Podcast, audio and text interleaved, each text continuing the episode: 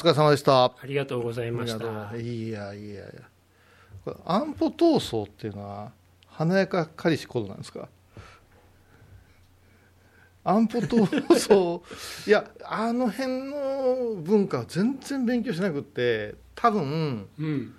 高野山に私が上がった頃にその影響を受けた先生たちがまだ残ってたんですよね。ああなるほど。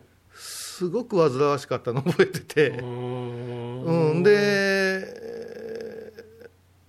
あえてその三島由紀夫とかさうん。あの頃の文学とかうん。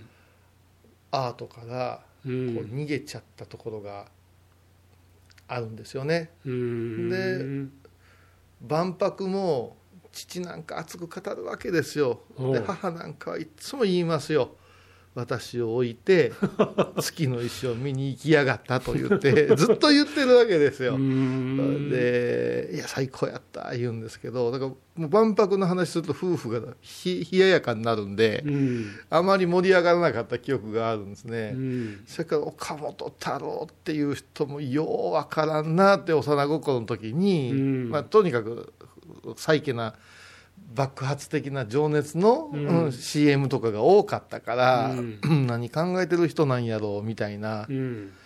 でお亡くなりになって、まあ、内縁でしたっけね奥様の語録が出たりさ、はい。そして岡本かの子さんのはい。著作にぶつかった時に、お母様ね。お母さん出てきたわというところからのものの見方が、うん。それこそだから太郎さんを通じてお母さんの体内に戻るみたいなところがあって、そこにまた宗像志功うんが出てきて、ん大原に帰ってくるみたいな。うん。私にとってはすごくアクロバティックなうん。経緯のたどり方をして、なるほどね、うんあの今岡山市の RSK さんが綺麗な新しい社屋建てられてね、あそこに太郎さんの壁画を置きましたけどね。もともと JR の岡山駅にあった壁画だったんですよね、へえ。でそれが一時まあその駅舎のこともあったからしまわれてて、あどうなっちゃったのかなと思ったら、うん。まあ、山陽放送さんにボンってまた登場してきて、なんか今まさに岡本太郎評価の変遷を見る一つの作品でもあるんですよね。いや子供の頃岡山駅っておしゃれな駅の印象がすごくあった、うん。うん、それから岡山市市立ちゃうわえ？市民会館うん。市民会館もなんか晩年暗いな思うたけど、うん。あそこすっごいおしゃれな印象があって、うん。ん。まあなんかアートとね結びつくような作り方を、まあ、うん倉敷もそうでしたけども、うん。うん。そう考えたらね今の倉敷駅も岡山駅もね 殺風景ですよね。まあ今駅は本当に機能追求するからねそういう形になってっちゃいますよね。本当だそうね。うん。いつからゼロ番線ってできたんかね。え岡山駅？あゼロ番線ってあるでしょ。1番線とゼロ番線って同じところになくなったかな。一時期あって混乱してましたよ、ちょっと先まで行ったらゼロ番線って、うん。うん。まあいいんですけどね。えでも高野山の方に先生方いらっしゃったって、うんうん。それは言っても仏様以外の科目の先生ですか、いや坊さんもいたしあ高野山の高校は普通科だったのでうん。いろんな先生が上がってくるんですけどまあバンカラ学校でうん。まあ先生もどちらかというと少し極端な道外れたような人がうん。上がってこられてたし、うん。もう男同士で生活しながらぶん殴りながらの寄宿舎でしたからなかなかうぞうむぞうの塊やから、うん。熱い人多くって、うん。うん。その中にこの学寮いうてね、うんえー勉強で極めようとするお坊さんがおるし、うん。それから聖いうてねうん。拝むことに全てを注ぐようし、んこれはそれはもうドロドロでしたね。多様な価値観が熱いエネルギーのままただ、科目としてうん。美術と音楽がなかったんですよ。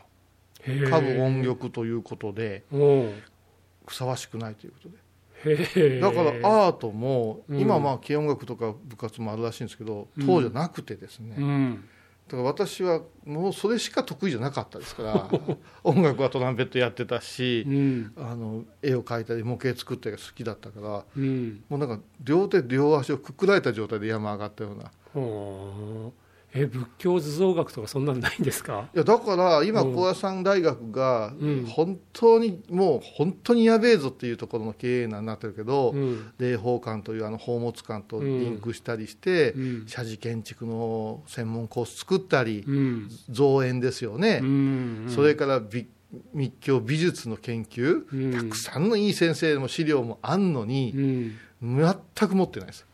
うんで言っちゃ悪いけど絵もろくに描けんような先生が曼荼羅語るわけじゃないですか。ああなるほど。こんなもんねとか思うわけですよ。でうん。こういう君のね天野君のやるのはなまあ漫画みたいなものだから 若干しいって思いますけどね。あのだから本当に美術のセンスっていうものはうん。高野さんは生意気言わせてもらうと育まれてないので。うん。だからややこしいんですよ 偉いなんとか賞を取ったような先生が急にあのあれ襖絵描かせろ言うたらああ。ははー言うて襖絵描かしてどうすんのこれ言って 数々の美女美術品を虚無な美術品のねあの寄贈があるんですよ、うん。うん。そういうのをね。まあ、言いにくいとは思いますね。そちらの立場からはいねそういうのをやっぱりあちょっとうちとは違いますのでって言ってね、いやでもうんそれをやるのがして大事なんくれるんだったらですけどねこのこのこのくらいのことやってほしいですね。だからなかなか新しいものがうん。生まれてるけど、うん。間が抜けてるというかうん。ちょちょっとそれ似合わないんじゃないですかって矢野部さんぐらいのものが立っちゃまた笑うけどうん。そうもいかんしねっていうことで、まあ、あるものをもう一遍磨きましょういうところに今高野山戻ってるんかなって気がしますけどね。まあでもね僕も高野山そう何遍も行ったことはないけども、うん。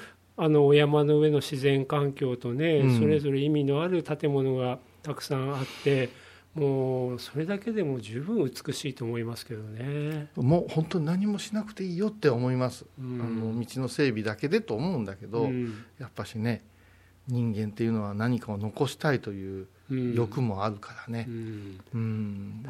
今葛藤してますね。うんまあでもガラパゴスですよ。はい。京京都とは違うというのはもううん。進化しながらうん。時間は止まってる場所だなとうん。改めて思う場所なので、うん。その意味ではまああのくらいでええんかなっていう気もしますね、うん。まあ今の話で高野山来たくなった人がおったらええけども多分 あれですけど京都からねうん。高速バスで季節のいい時期だけですけど、4時間ほどで高野山に登ってくるバスがで出たんですよね。うん。これなかなか外国人にも人気があって。えでも4時間かかります？まあそうですね。バスでゆっくり行きますから。京都からね。はいはい。でもすごいトリップできると思います。うんうん。まああの冬場はあの通行止めになりますけどね。う、ん。またそういうのも調べられたらいいかなと思うんですけどね。ちょっとねそろそろ一度行きたいですね、ああぜひぜひ、うん、うん。安保から始まって高野山で終わりましたけど、ええこんなもんでよろしいでございましょうかありがとうございます。ありがとうございました。た次回もお願いします、はい